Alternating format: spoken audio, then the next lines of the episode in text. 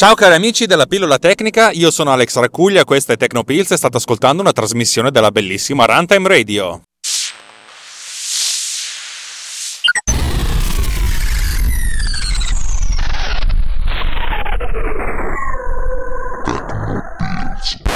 Oggi, oggi, è una puntata che torna a, agli esordi, cioè quando questa trasmissione, questo podcast, parlava di tecnologia audio-video e non tanto di sviluppo di software. Però lo sapete, io, io non, non, è che dico che vivo con le mode, io fondamentalmente racconto quello che mi capita.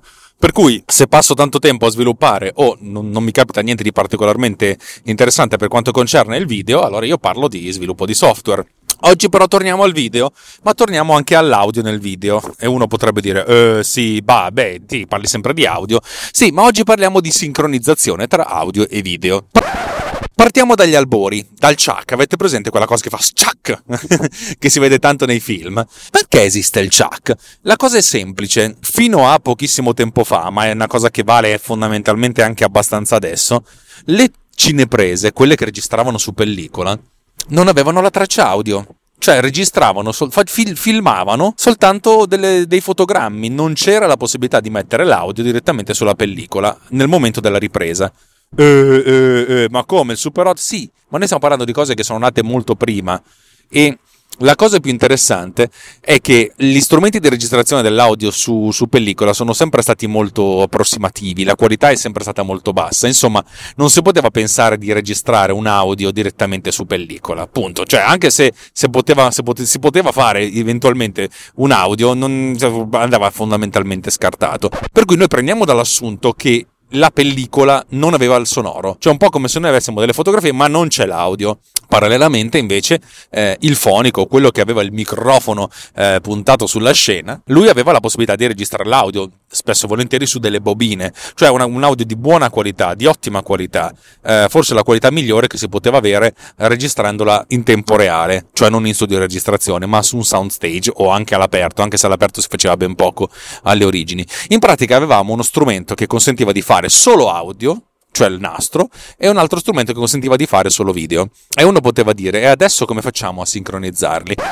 Beh, la prima cosa è capire anche la catalogazione. In pratica, se noi ci mettiamo a fare delle riprese in un giorno, a Hollywood si faceva uno o due scene in un giorno, immaginate che una scena, potete girare in mezza giornata, la mattina o il pomeriggio, eh, comporta tantissime diverse inquadrature e per ogni inquadratura ci sono diverse take. Avete presente? Scena 128, uno prima?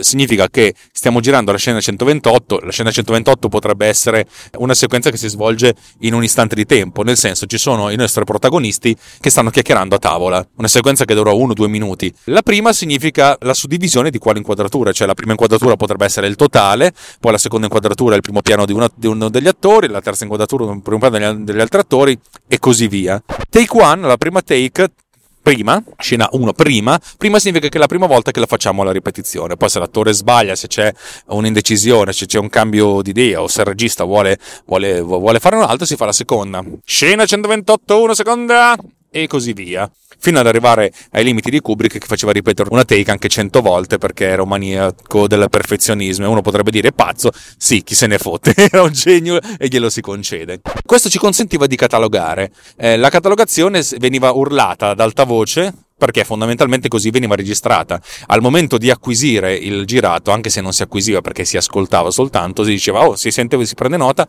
Uh, al minuto X della bobina c'è questa, questa inquadratura e si segna.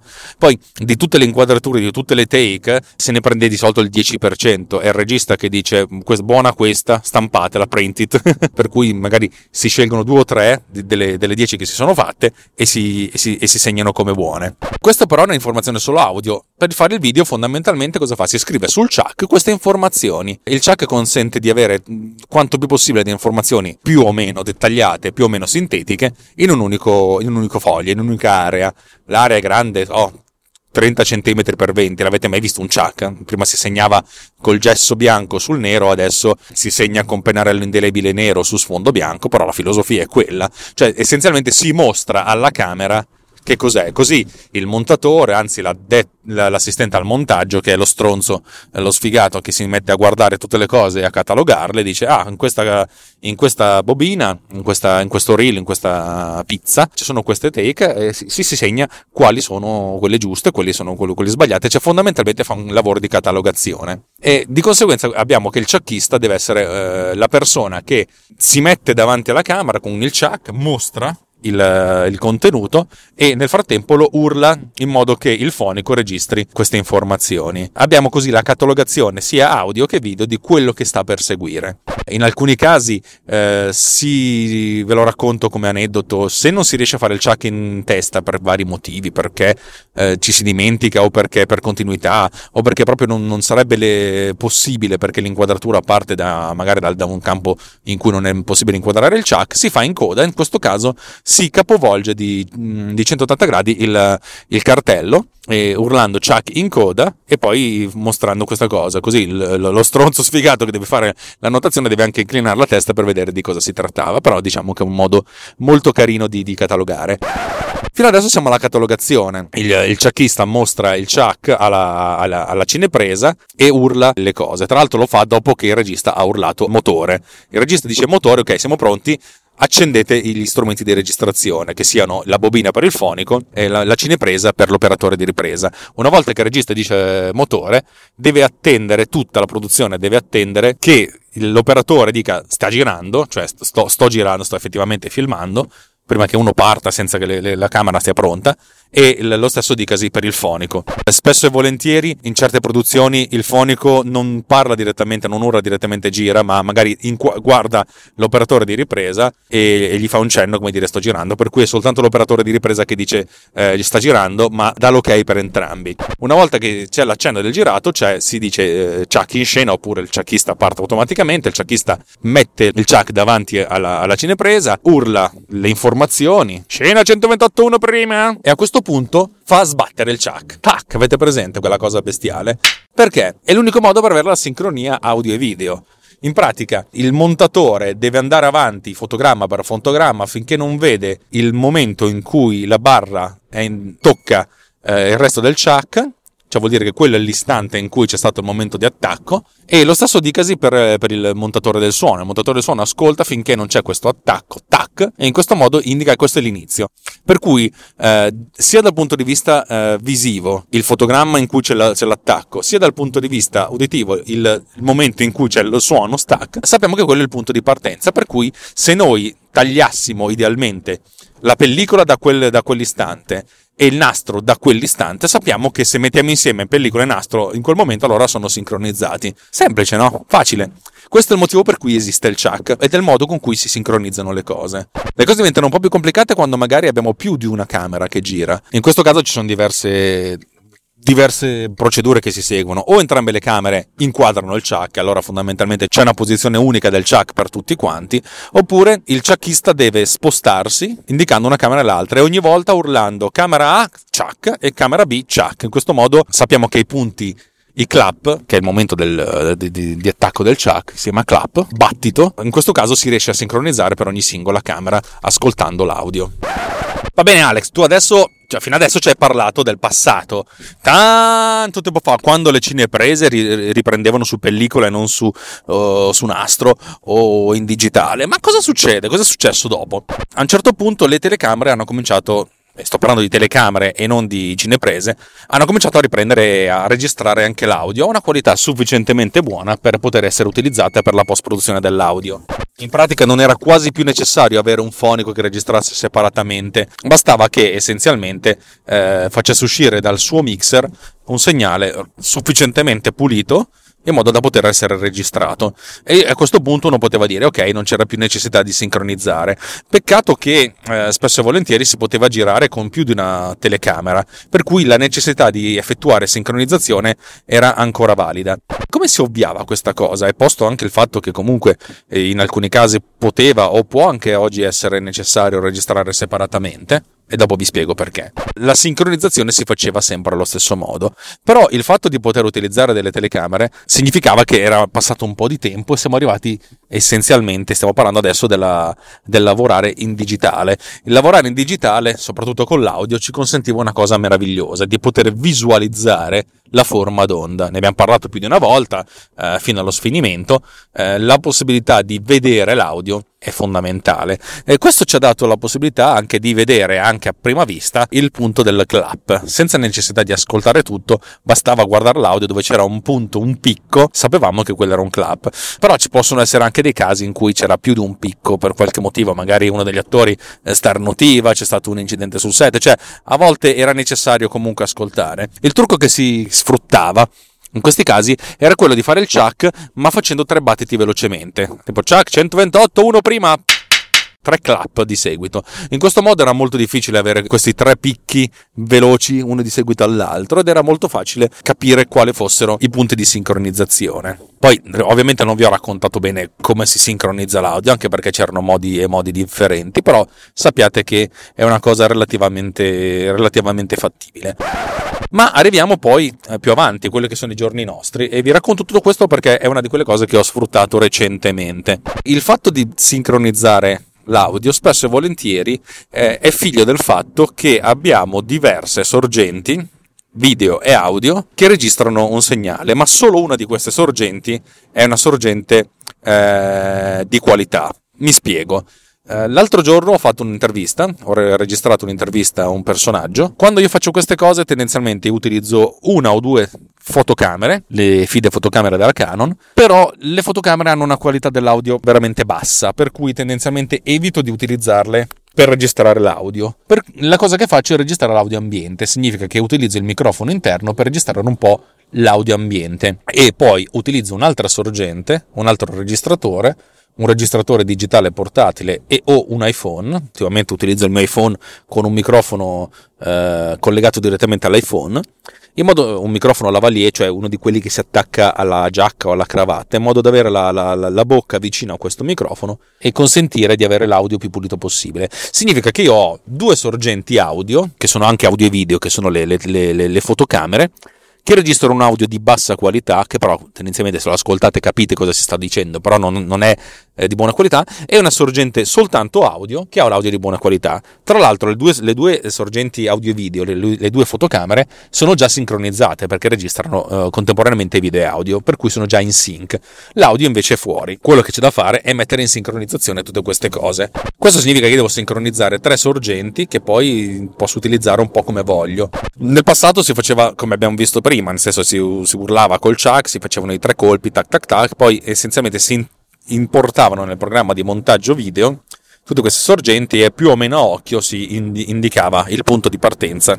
A questo punto, nei programmi di montaggio video oggi si, si fa quello che si dice il multicam, ovvero sia si crea una sequenza eh, in cui abbiamo contemporaneamente diverse tracce che sono già sincronizzate, eh, nel nostro caso una traccia audio e due tracce video e il multicam considera questa sequenza come un'unica sequenza che però eh, consente di eh, passare velocemente da una sorgente all'altra anche essenzialmente soltanto con un tasto o con un clic del mouse.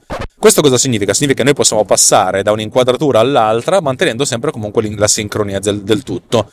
Non solo, ma il passaggio da un'inquadratura all'altra viene fatto mantenendo comunque costante la traccia audio. In pratica la traccia audio è sempre la stessa per tutte ed è quella pulita della, della microfono lavalier, mentre le tracce audio delle, delle, fotocamere vengono tralasciate, non vengono utilizzate vengono utilizzate soltanto le tracce video. Però è tutto questo un unico grande blob sincronizzato. Qualche anno fa 6-7 anni fa, se non sbaglio, forse anche di più, uno sviluppatore indipendente, che probabilmente era un, un utente di, di un programma di montaggio video, ha deciso di inventarsi una cosa nuova, praticamente di far sì che si trovasse il modo di autosincronizzare da sole le tracce. Eh, com'è possibile? Com'è possibile? Allora, il suo principio, e l'ha spiegato in un'intervista, è stato molto semplice, nel senso io quando mi trovavo a dover sincronizzare le tracce audio, sto citando la fonte ovviamente, le guardavo, guardavo la forma d'onda, a un certo punto trovavo il momento in cui le, le forme d'onda si assomigliavano un po'. Questo significa che anche se abbiamo diverse sorgenti, cioè il microfono interno della camera che prende l'audio ambiente o il lavalier, a un certo punto, più o meno con il rumore di fondo, avremo una certa somiglianza, cioè se a un certo punto se l'ambiente non è particolarmente rumoroso, se l'ambiente è un ambiente normale, la forma d'onda del parlato del, del microfono sarà più pulita, sarà più ordinata, ma avrà all'incirca la stessa forma più o meno dei microfoni eh, dell'audio ambiente. E questo, questo, sviluppatore diceva: Io facevo molto semplicemente, andavo avanti e indietro, guardavo a occhio, a un certo punto capivo dove, eh, quando le forme d'onda si assomigliavano e cominciavo a sistemarle, a sincronizzarle fino al punto in cui, zoomando, zoomando, zoomando, le sincronizzavo alla perfezione con lo scarto di un fotogramma, che è la, la precisione minima eh, per quanto concerne la sincronizzazione del video o anche di un centesimo di fotogramma per quanto concerne la sincronizzazione dell'audio. Non lo so, beh, insomma, stiamo parlando del passato. Questo sviluppatore ha sviluppato questo, questo, questo software che si chiama Pluralize.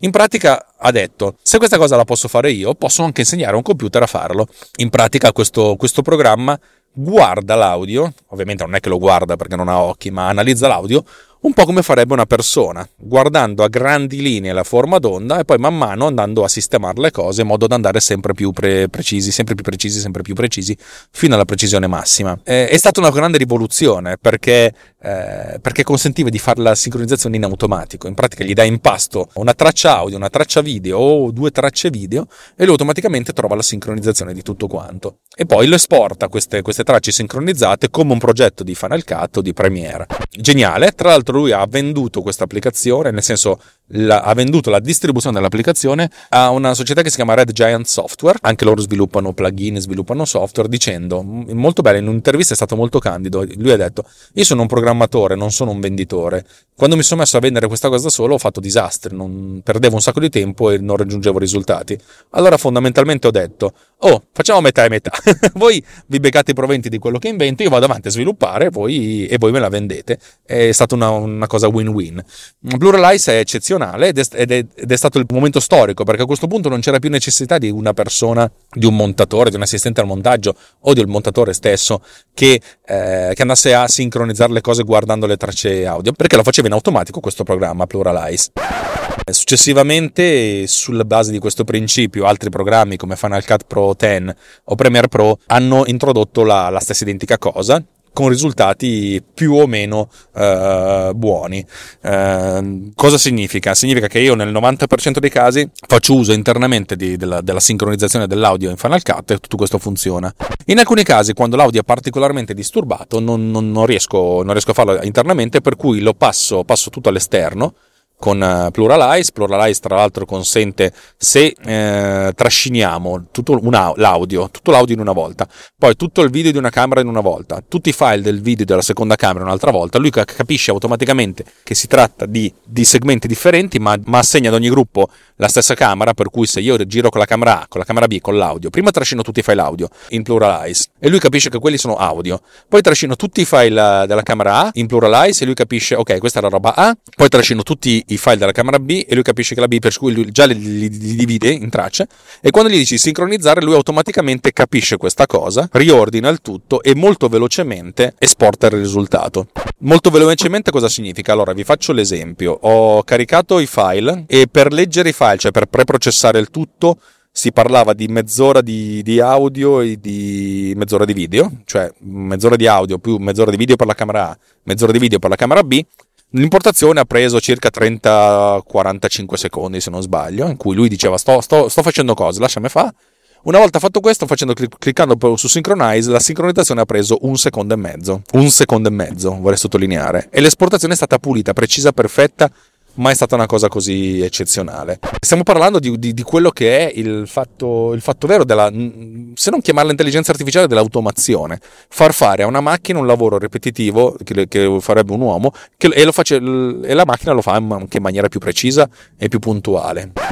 Uno potrebbe dire, vabbè, una volta che questa cosa è fatta è bellissima, dove, dove, si sta portando lo sviluppo? Lo sviluppatore di Pluralize ha portato avanti questa cosa, lo sviluppo, perché ci sono alcuni casi in cui la sincronizzazione non è sufficiente. Uno potrebbe dire, ma co- come può essere una cosa più sincronizzata di un'altra? Se una cosa è sincronizzata è sincronizzata.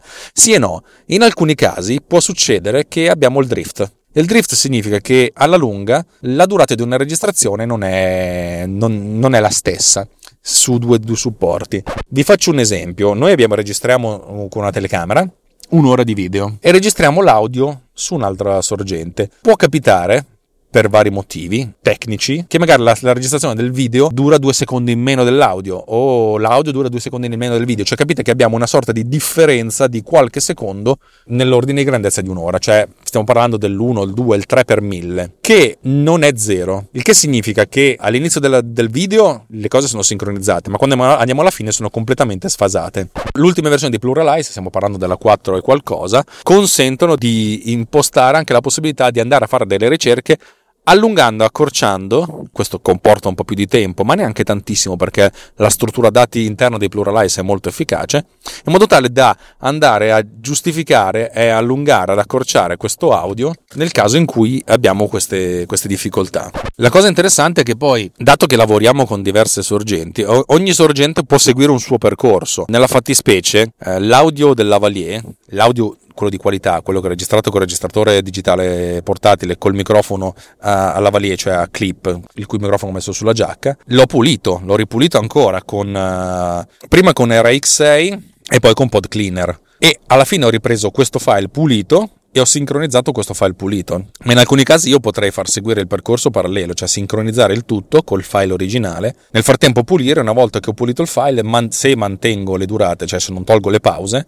la durata del file pulito è identica alla durata del file prima di essere pulito ed è già sincronizzata, per cui basta soltanto che io dica di sostituire il file da quello originale a quello pulito, in questo caso automaticamente già sincronizzato ho il file pulito, cioè l'audio più pulito. Ed è una cosa molto comoda perché così si possono fare due cose contemporaneamente. In alcuni casi può anche essere il caso che si possa sincronizzare in automatico e poi magari andare a fare la, pulizia con un fonico vero e proprio che si mette invece a pulire le cose in modo puntuale e più preciso. Ricordiamoci che comunque sono macchine, l'uomo sarà sempre ancora oggi uh, un passo sopra eh, per quanto concerne certi tipi di, di, lavoro.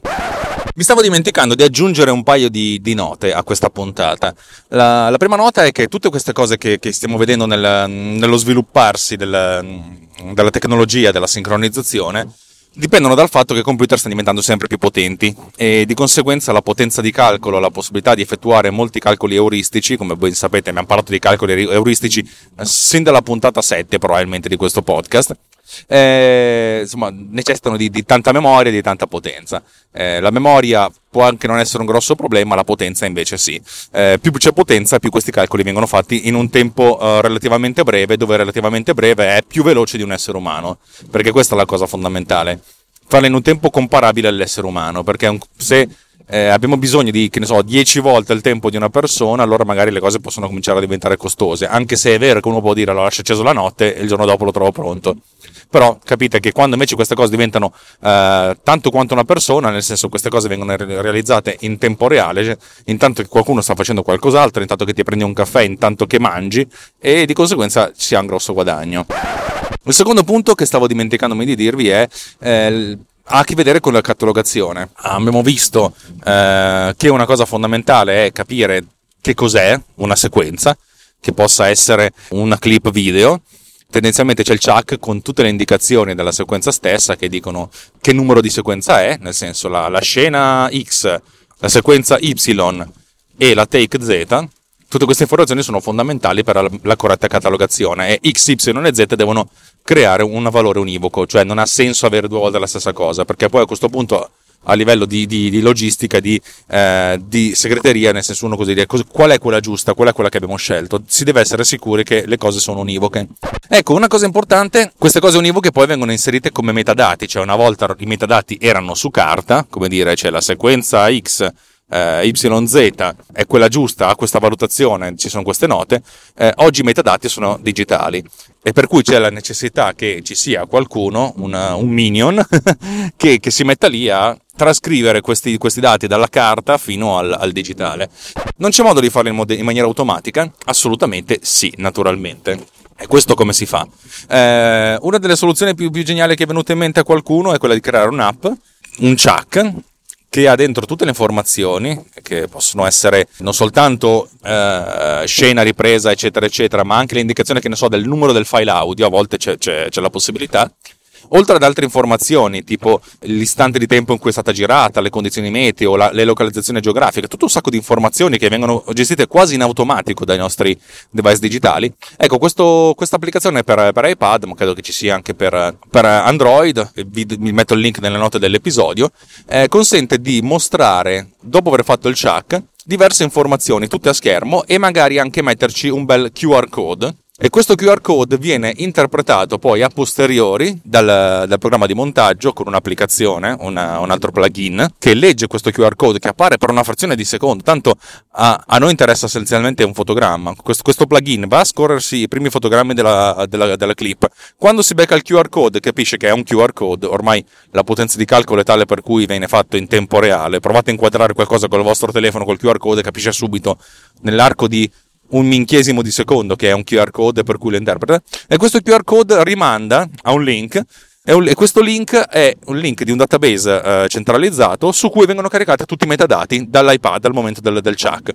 Capite che a questo punto tutti i metadati vengono riempiti automaticamente, automagicamente in questo modo e il lavoro di catalogazione diventa ancora più automatizzato, ma soprattutto più preciso, perché sappiamo perfettamente che una clip non soltanto ha quelle indicazioni di numero, cioè scena, sequenza, take, ma anche le indicazioni geografiche, cioè dove l'abbiamo girata. L'abbiamo girata in centro a Milano, l'abbiamo girata uh, in via San Martino 14, che non so di, di dove cavolo sia, però magari appunto sappiamo che la location è quella, per cui possiamo fare questo tipo di ricerche. Sappiamo quanto è durata, quanto dura, sappiamo la valutazione, perché la valutazione viene data direttamente da, dal regista al momento della, della fine della scena. Sappiamo altre indicazioni, tutto quello che il nostro iPad ci può fornire sui metadati di localizzazione e di tempo, per cui sappiamo se è stata girata alle 10 di mattina o alle 11 di sera. Capite che abbiamo veramente tantissime informazioni che noi possiamo avere. Questa, questa catalogazione è, è utile sia nella fiction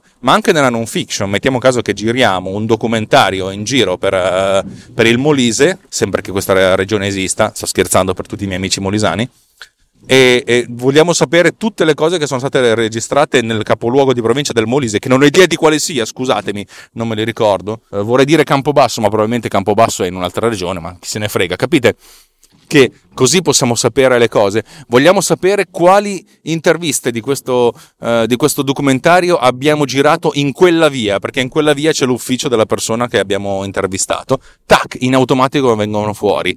I metadati diventano a questo punto più, sempre più fondamentali perché la possibilità di ricercare è sempre più importante man mano che aumentano le dimensioni e le quantità di dati. Cioè quello che noi facciamo su internet ogni istante del giorno è fare delle ricerche chiedere a qualcuno, spesso e volentieri a Google, eh, cercami tu queste cose, io ti do delle indicazioni più o meno di massima e tu dammi delle risposte più o meno precise. E più siamo precisi nel fare delle domande, e più abbiamo delle risposte precise e più focalizziamo la cosa.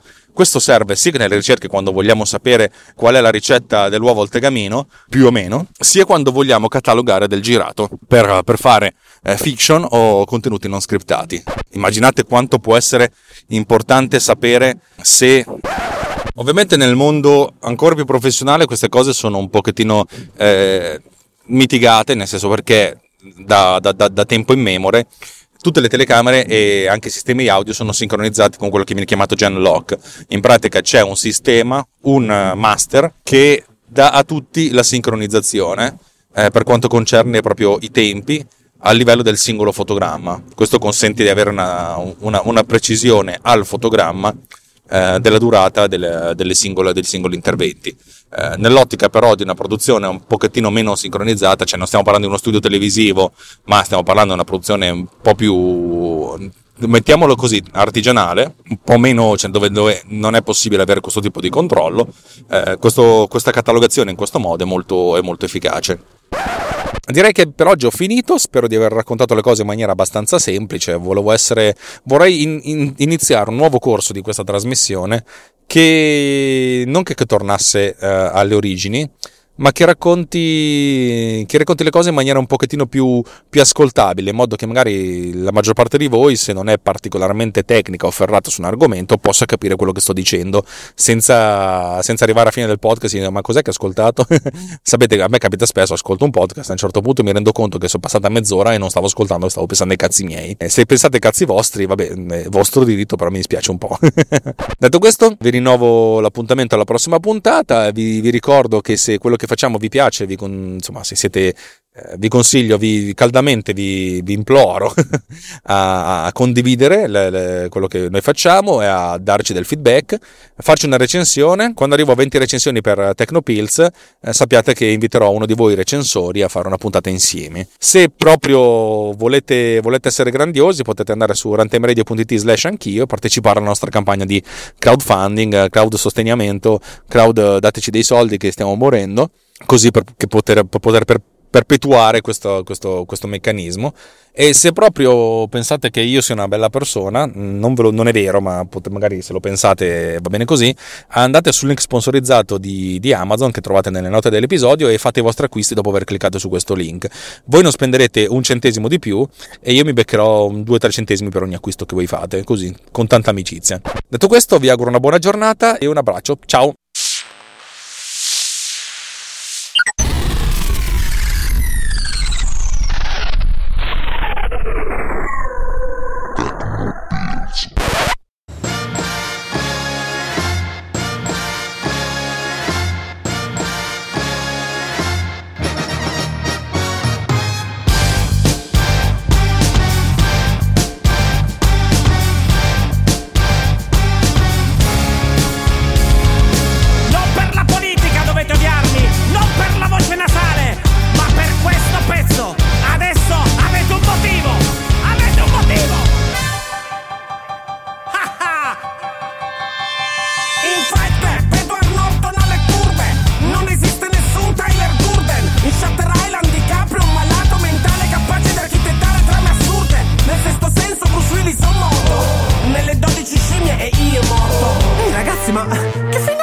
Bruce Willis. Sapete se un film è in porto? The Others! Sono loro gli spettri, Beh, dopo il sesto senso cosa cazzo ti aspetti? Hai presente Kevin Spacey? Sì. Bene, e lui Casarsose nei soliti sospetti. Serial killer di Seven? Kevin Spacey. Cattivo di Superman? Kevin Spacey. Perfetto criminale?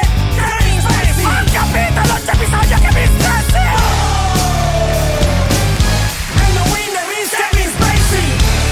Two-time Academy Award winner Kevin Spacey is coming back to the big screen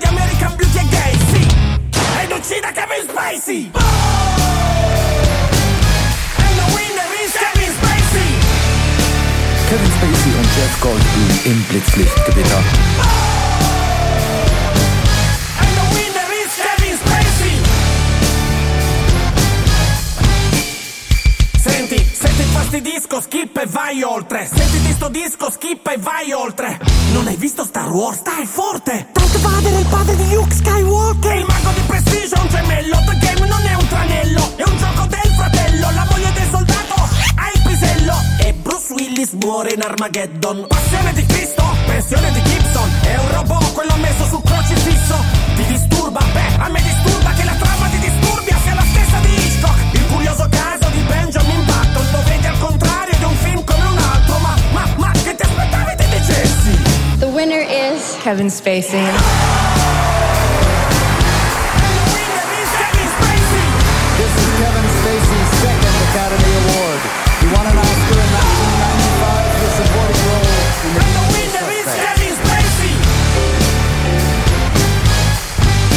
Kevin Spacey Dopodiché, penso che non ne sentirete mai più parlare.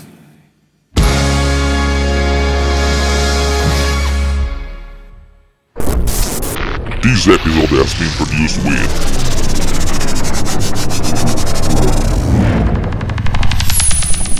Pod Cleaner. Discover more at podcleaner.com.